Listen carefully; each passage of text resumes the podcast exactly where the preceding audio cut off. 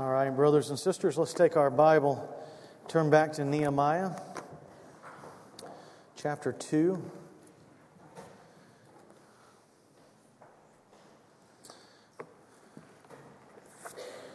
Nehemiah chapter 2.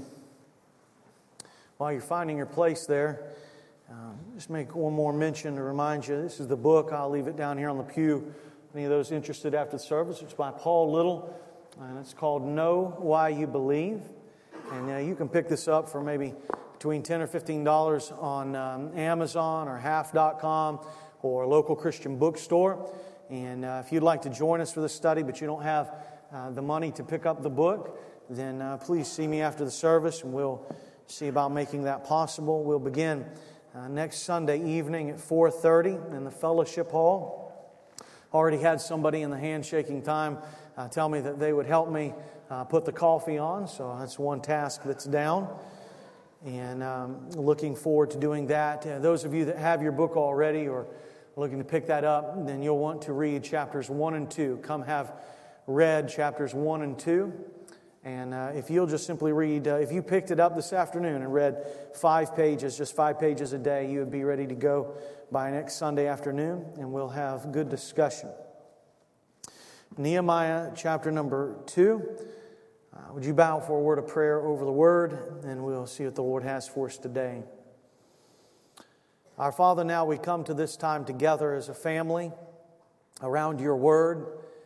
And uh, Lord, as our brother prayed a moment ago, that um, these eternal and wonderful and ever true words of Scripture should be binding upon our hearts uh, every day, and we should live by it. And Lord, there are many times, I think all of the folks in here today, uh, believers would say, Man, there's a lot of times where I don't, or I fail, I come short.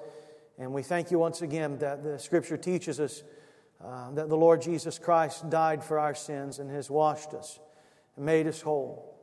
And so, Lord, I pray that uh, we be renewed today to live by the words of Scripture. And we pray uh, in this ancient book, Lord, of Nehemiah, that you would show us lessons that would point us to the Lord Jesus Christ and that would be ever applicable for the life that we live right now today. And we will thank you for it, for it is in the name of Jesus Christ we pray. Amen. I was thinking a little bit about Memorial Day and our military and about how uh, it seems to me that uh, when danger comes or things come into my life that frighten me or bring fear into my life, you know, I, I tend to want to run. But it feels like uh, uh, thankful for those men and women in our armed services that when danger comes, they seem to run toward it. And I think that would probably be one of the biggest differences between us and those that defend our country, that they tend to run toward the danger and toward the problem and toward the trouble to bring deliverance and grace and help in those areas. Well, I think that the Bible teaches that as Christians, we are a part of the Lord's army, that we are plenty of scripture that teaches that we are warriors for the Lord in a greater battle even than flesh and blood. The Bible says that we wrestle not against flesh and blood, but against the principalities and powers in high places in this great cosmic battle of good and evil, that we are the army of the Lord Jesus Christ and we are to serve Him much more in the spiritual realm of our lives. And we ought to be the kind of people that, as you'd see maybe in your bulletin. I just kind of titled it this week, Let's Do This, right? You ever feel like that? I, I remember when I, when I, got right with the Lord, and uh, years ago, the Lord was working in my heart, and I remember went off to Bible college and started studying, and then uh, some years went by, and I got into seminary, and uh, I, I, wanted to pastor. I mean, I, I was so wet behind the ears, I still, I wanted to pastor. I wanted to preach every time. I mean, I, would preach, I'd preach to our animals that we had in the house. I just preach all the time.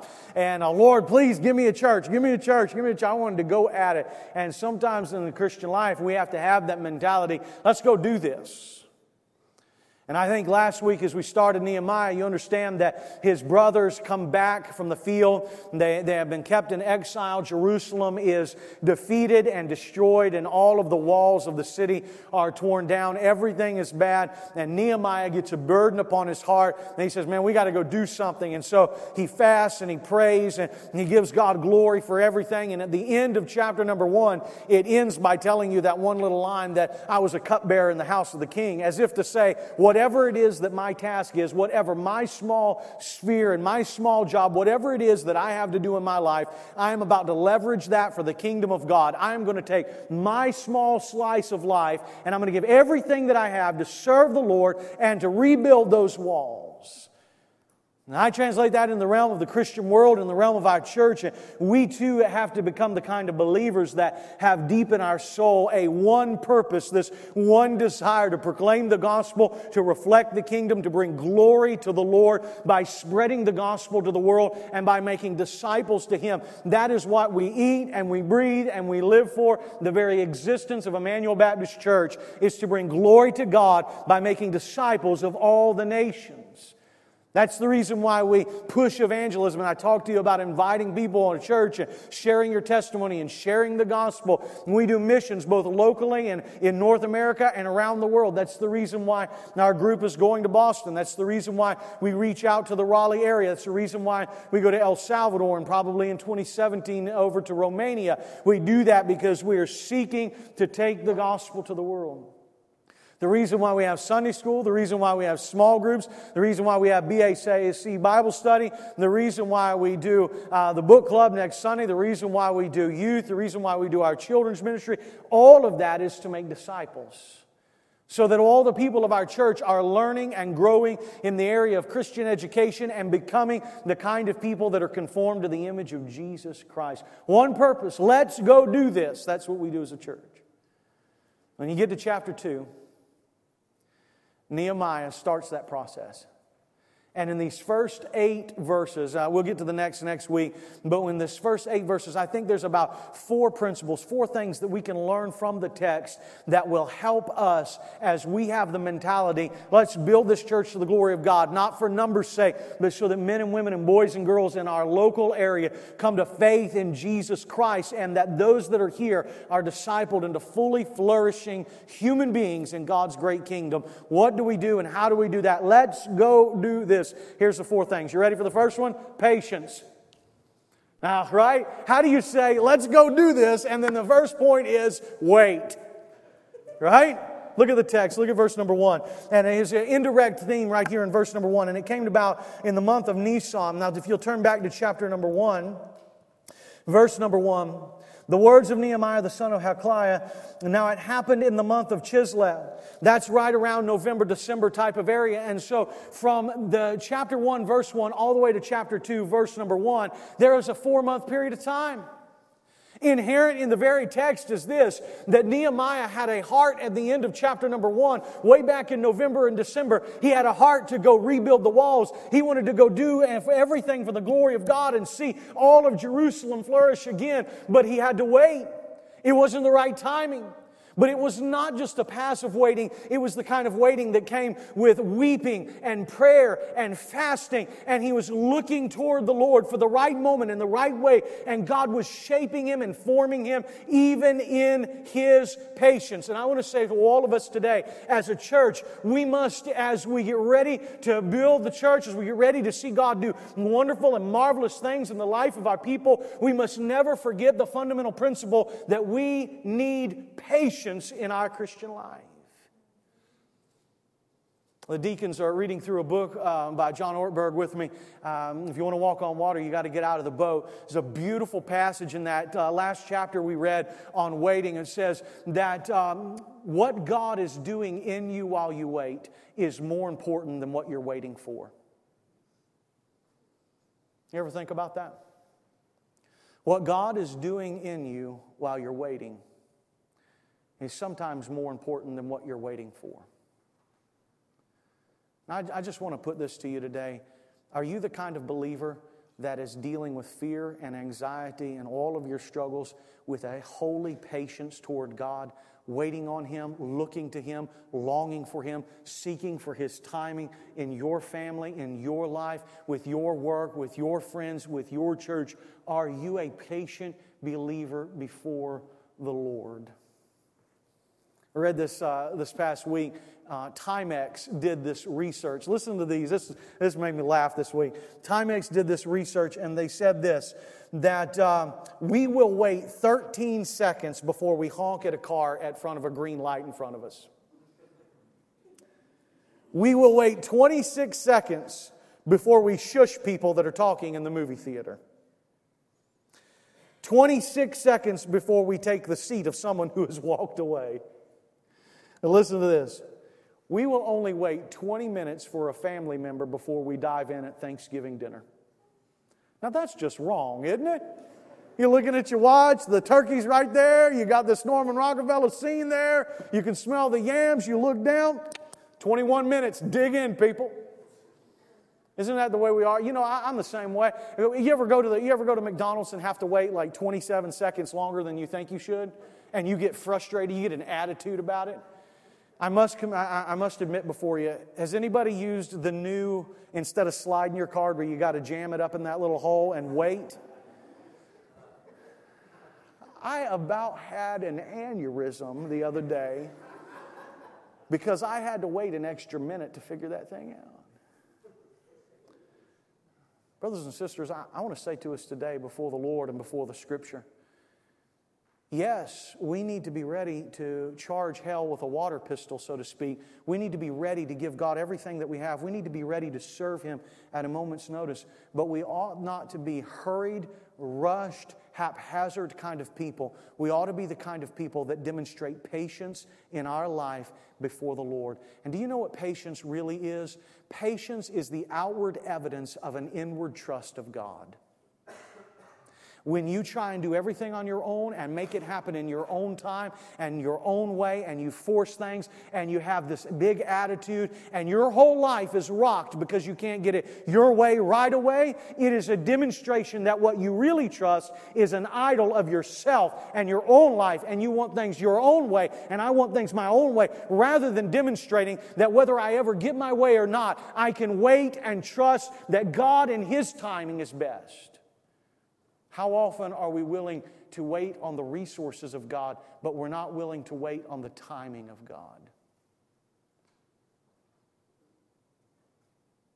Let us be the kind of people that demonstrate patience in our life. This week, we need to give ourselves over to the Lord. Let me give you a second point. Read down here through with me. I'm going to pick it up in um, verse 3 and 4, but let me read it. So, and it came about in the month of Nisan in the 20th year of King Artaxerxes the wine was before him. And I took up the wine and I gave it to the king. So, this idea here of being the cupbearer, the job of this man that had this position was uh, in this day, they would often kill kings by poisoning them. Wouldn't you like to have this job, right? He's got a cushy place to live, he makes lots of money, everything's going his way, but you have the risk that you might die every single day. Yeah, so every time the king is ready to try new wine, this dude has to drink it up and die. All right? And whenever I read through there, uh, I started thinking about the Princess Bride movie. And for those of you that have seen it, you will know the part I'm talking about. And for those of you that don't, you'll go home and watch it on Netflix. All right? So,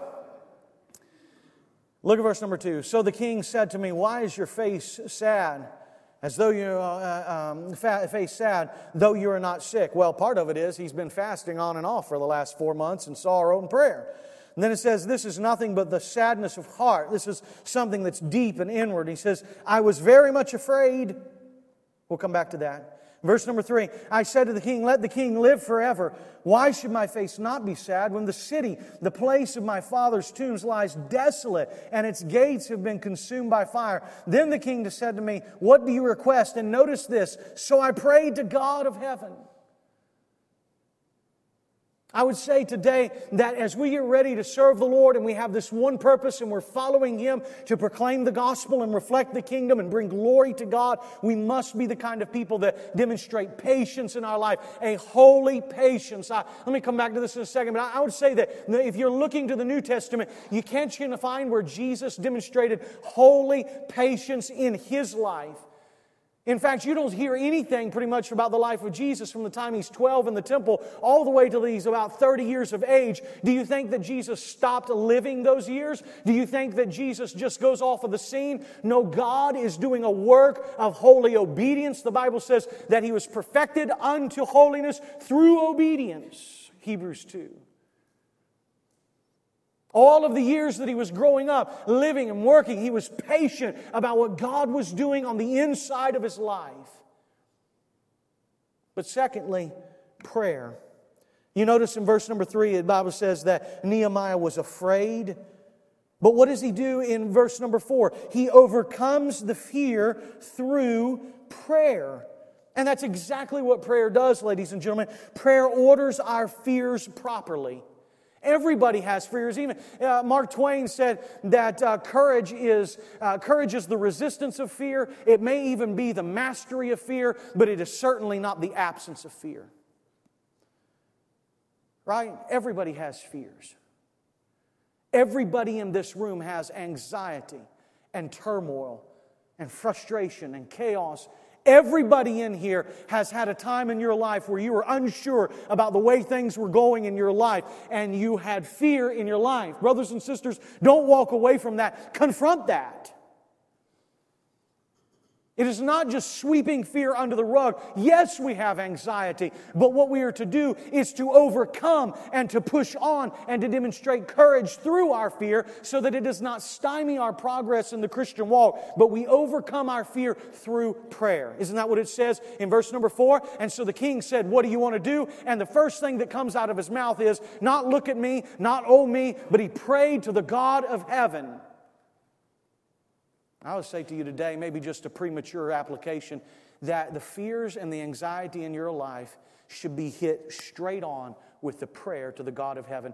When we pray, it orders our fears rightly. So, Steve, what do you mean by that? Well, look, when you leave here today, every person in this room has some daily fears, right? I mean, you know, you're, you're, some of you are afraid that what your wife has for lunch this afternoon isn't going to taste good, all right? Some of you have other fears, like maybe your car isn't going to crank in the morning. Is anybody in here got a fear of having vehicle problems like me? Okay, I got one or two. Y'all are all liars. Come on, you know when you didn't have no money and you, you went out there using college trying to crank it up and that thing go, no, no, no, no, no, no. And like, Jesus, please. How many of you, you know that, right? You have leaned over the wheel of your car once in your life and said, please, Jesus, if you love me, crank it up. And for some of you, it cranked up and you said, Jesus loves me. And for others of you, it didn't. You said, oh, me. All right? Everybody has common everyday fears. Well, let me ask you this. With all of the little common fears, some of you got, te- I know some of, some of our high schoolers have tests this next week. There's a little bit of fear and anxiety, frustration, right? You study and, man, oh, I hope I do well. And then you take the test and you walk out in the hall and you're like, oh, that's what should have gone there. I put A, it should have been B. But let me ask you this. This coming Friday, if uh, you didn't feel well and next thing you know you wound up in the hospital and the doctor came in and told you after two or three doctors you got a couple opinions and they said i'm so sorry but you only have six months to live. That fear would cause the rest of your daily fears to melt away wouldn't it?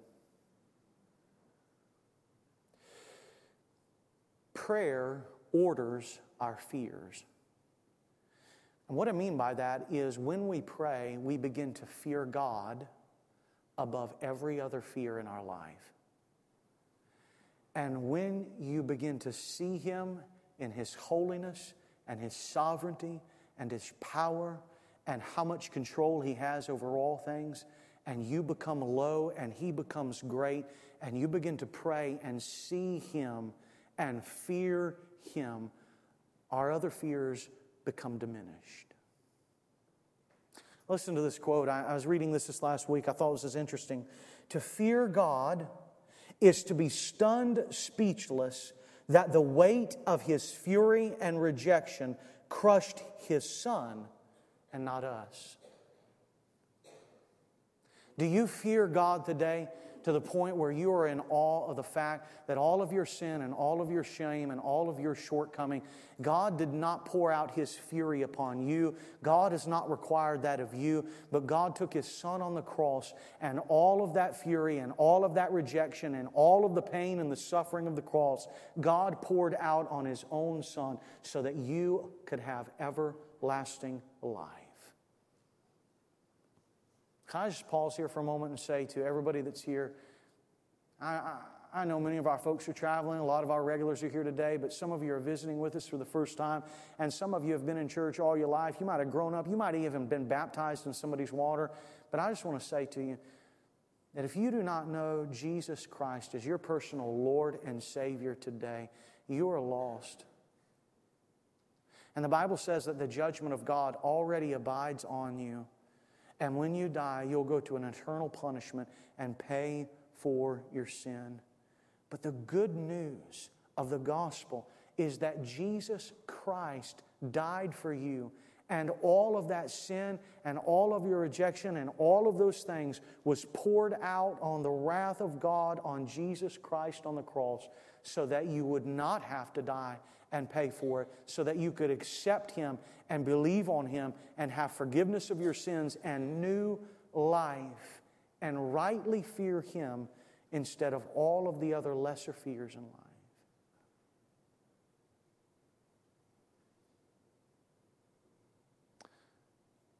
Are you a person of patience? Are you a person like Nehemiah of prayer? Can I just speak for uh, just a moment here to our church? I- I'm about to say something that stings a little bit, so I want to give this caveat. If you're here today, or those that'll be listening on their way back, and all of that kind of stuff, listen, I realize that there are times where our jobs keep us from being here on Wednesday night. I realize that there are folks in this room that uh, live 20, 30 minutes away. I realize that. There are folks, life just gets pretty busy sometimes. It does. I, I really get that. So, what I'm about to say, I want to put that caveat out there, and I want you to understand that uh, I'm not coming at you. I'm just trying to help us as a shepherd and as a family. Brothers and sisters, every single week we have a Wednesday evening service here and uh, our children study the Bible and pray. Our youth study the Bible and pray, and our adults we study the Bible and pray. And, and here's what we here's what we do. Uh, at six thirty, uh, we meet together, and I take about maybe 20, 25 minutes, and I just teach through a small text. And then we break apart throughout the church in uh, small groups or by yourself, and we take about 20 minutes to pray. And we come back in here at 7:20 and I pray and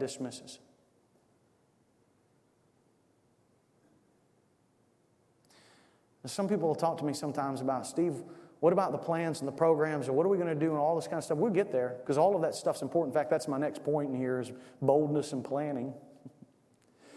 But if you think that this church will ever be what God wants it to be without us pouring our lives and hearts into prayer, you can forget about it. Amen.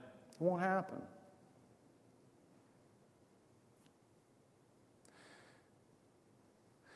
Are you so busy in your life that you couldn't come for 50 minutes one other time a week, read the Bible, and pray for a few minutes. I would say to you that if you're that busy, you're too busy for God. Don't tell me, uh, well, I can pray at the house just as good as you can pray here, because as soon as you say that, you have a, you have a, a, a misunderstanding of the Scripture. Yes, we pray individually, but did you know that almost every book of the Bible in the New Testament is addressed to the church corporately? And the only other two, three books that are addressed to an individual are addressed to pastors to taught, teach the church how to meet corporately. And there's one other one that is uh, written to a slave that ends up getting redeemed. And that slave is set free, but he's told to go back home to his brothers and sisters and worship God. No, you cannot worship God as well on the riverbank as you can in church.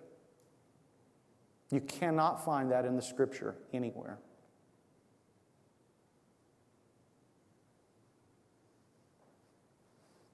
I get sometimes you can't drive when it's dark, but gee whiz, it doesn't get dark now till 9.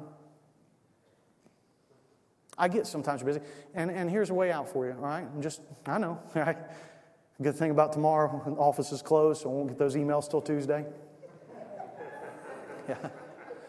Um, hey, if you're in here and you say, man, that hits me a little bit, ah, it's tough, I want to start, okay? Look, you don't have to, you don't have to go all out. Maybe just, maybe just two Sundays or two Wednesdays a month. You could drop by and pray with us. Just begin there. Is that, I mean, two, and then maybe the other two, you're busy, you're working, you're going, right? Uh, sometimes I talk with uh, youth or even children, uh, and you know what, for that matter, sometimes I talk adults who come to the office and, hey, Pastor, I just don't feel my faith. It's because you don't give your whole life over to it. I promise you. If you make a commitment in your heart, man, I'm going to be faithful to church and I'm going to be faithful to come and pray and seek God. And I'm going to pray and I'm going to give myself to that for an entire year. And I'm going to see if there really is a God. I'm not putting myself out on any limb at all. He's there and He will answer you. As Schaeffer said, He is there and He is not silent. Do you pray, believers? Did you pray this week for lost people to visit the church and hear the gospel? We've got to be the kind of people. Let's go get them, right? We want to have one purpose. The church is growing. We're doing what we're going to do. But we've got to be the kind of people that have patience in our heart with each other, right? As Jesus would. Some of you in here, you need to extend patience to husbands and wives and children and youth. Extend patience to your parents. I understand they're not as smart as you, but you should still extend patience to them. You should extend patience like Christ. You should pray like Christ. When we think about prayer, what about Jesus in the Garden of Gethsemane? He says to those guys that fall asleep, Would you not watch and pray for me for even one hour? We don't even do that here. We're talking about 20 minutes of prayer. You can do it. We'll help you. We want to help you. Let me give you a third point. We'll move pretty quickly. Third point I would say in this passage is boldness. So if you see there in verse number five, he says, I said to the king, If it please the king, and if your servant has found favor before you, send me to Judah, to the city of my fathers, that I may rebuild this walls. The funny thing is, is that he is asking a king to do something that is nigh impossible. This is a Persian king, and the king before him had already decreed in Ezra chapter 4 that the walls should not be rebuilt. And if you know anything about history, this is the law of the Medes and the Persians. It was a decree for life. And Nehemiah goes right straight to this king and he says, Hey, this is what I really want. I want to rebuild those walls. The king had every right and every way to take his life, to have, who are you as a slave in this kingdom to ask me to do something against our own laws of our own land? But Nehemiah had the boldness to pray to God and say, I want large things for your glory, and this is what I want. And I want to ask us, do we have that same kind of boldness in our lives? William Carey, that great missionary, said, Expect great things from God and attempt great things for God because we have a great God.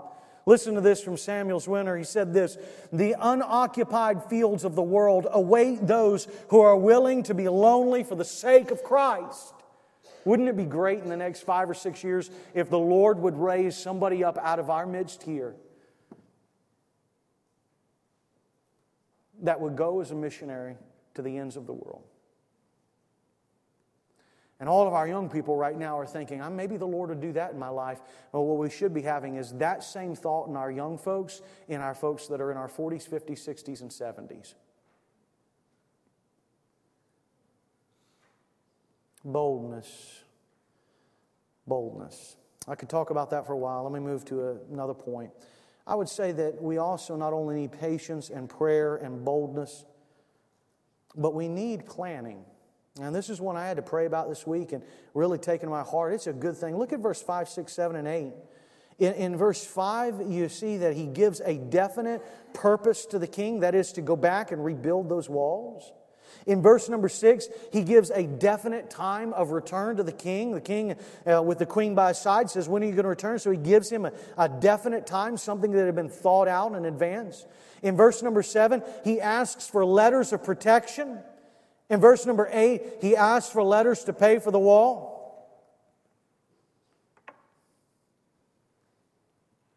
I can't help the cheesy pun in this one, right? Nehemiah's going to go build a wall and he's going to have the king pay for it. Y'all will get that tomorrow, it'll slip up on you.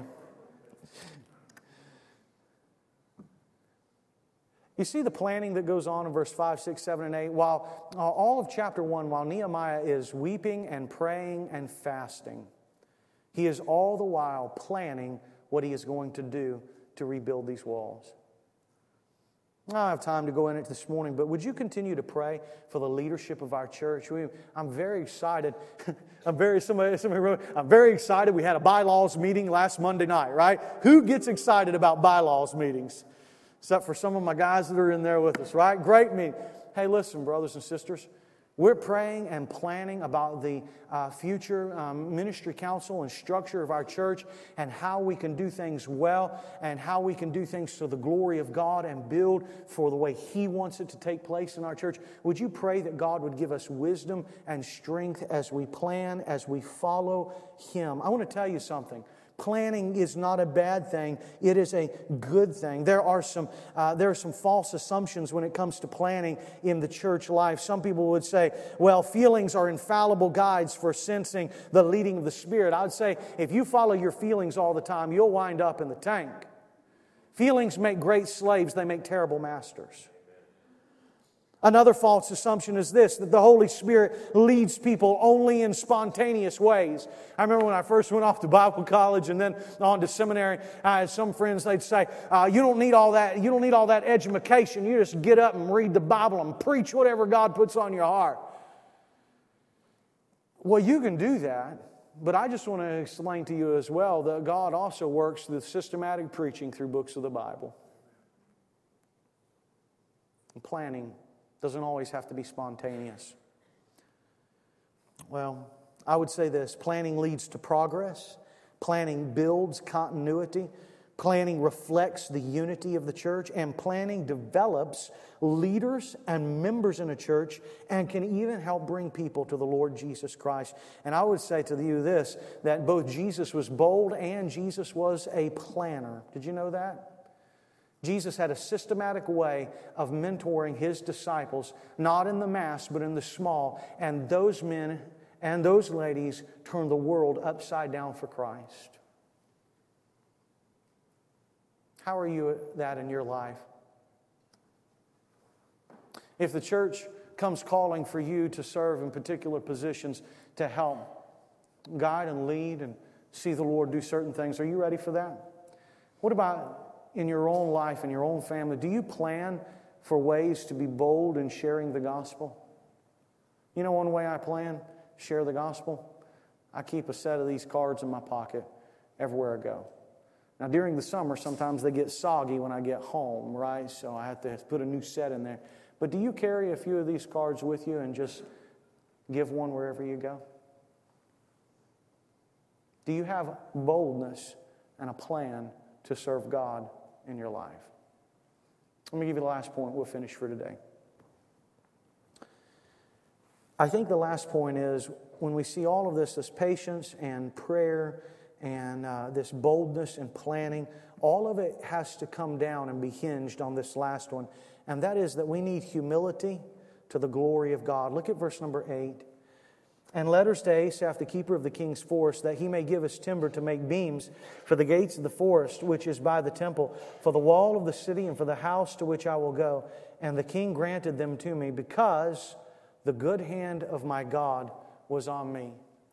Not because I'm a great planner, not because I'm the greatest leader in the world, Nehemiah didn't say that all of these things happened because I have this dynamic personality and I am able to make people follow me and off we go. No, Nehemiah's heart is humble and low before the Lord. And he says, Whatever skill, whatever job, whatever it is that I have, Lord, you can have them. And unless the hand of our good God was upon us, none of this would have happened. And I would say right now to our church, even in this summertime, as God continues to bless and grow and work, all that we do is not based off of our goodness, but it is based off the goodness of our good God. Amen? And we must be the kind of believers that are humble and low so that the next generation that's coming behind, it is not all about seeing flash in the pan personality, but faithfulness and humility before the Lord to serve Him faithfully all the days of our life. And when we do that, God puts His good hand of favor on our life. Now, you can all sense that I'm about to finish. Please don't pack up yet. Don't zip the Bible up real quick. All of this is moot if it stays in that passage. I'm asking you right now in your own heart, right where you are, don't worry about the person beside you. Are you patient? Waiting on God, and are you patient with other people? Do you spend time in prayer? Do the people around you see you spending time in prayer?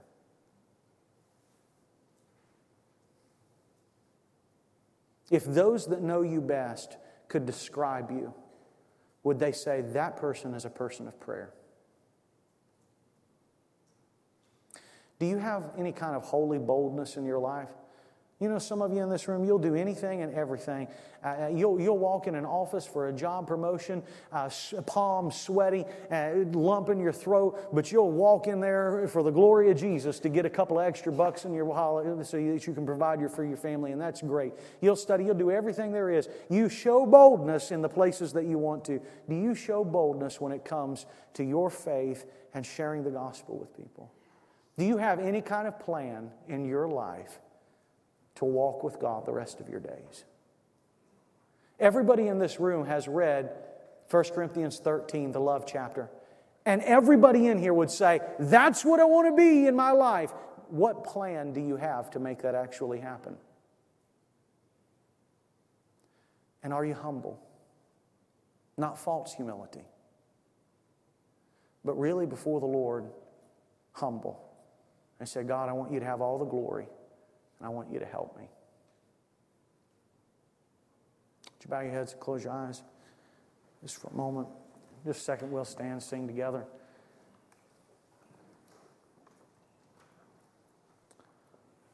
Just right where you are. Maybe this is an opportunity for you just to pray and do business with the Lord. I've, I've been praying through that this week, and I maybe you will, Lord, help me, help, help me to be patient. Lord, help me to pray. Lord, help me to be bold and actually invite somebody. Lord, help me to have a plan for serving you and living for you. And most of all, Lord, help all of that to be tied to a humility that the good hand of God would be upon me. Maybe you just might want to pray through that yourself today and this week, that we might accomplish the purpose that God has us here for.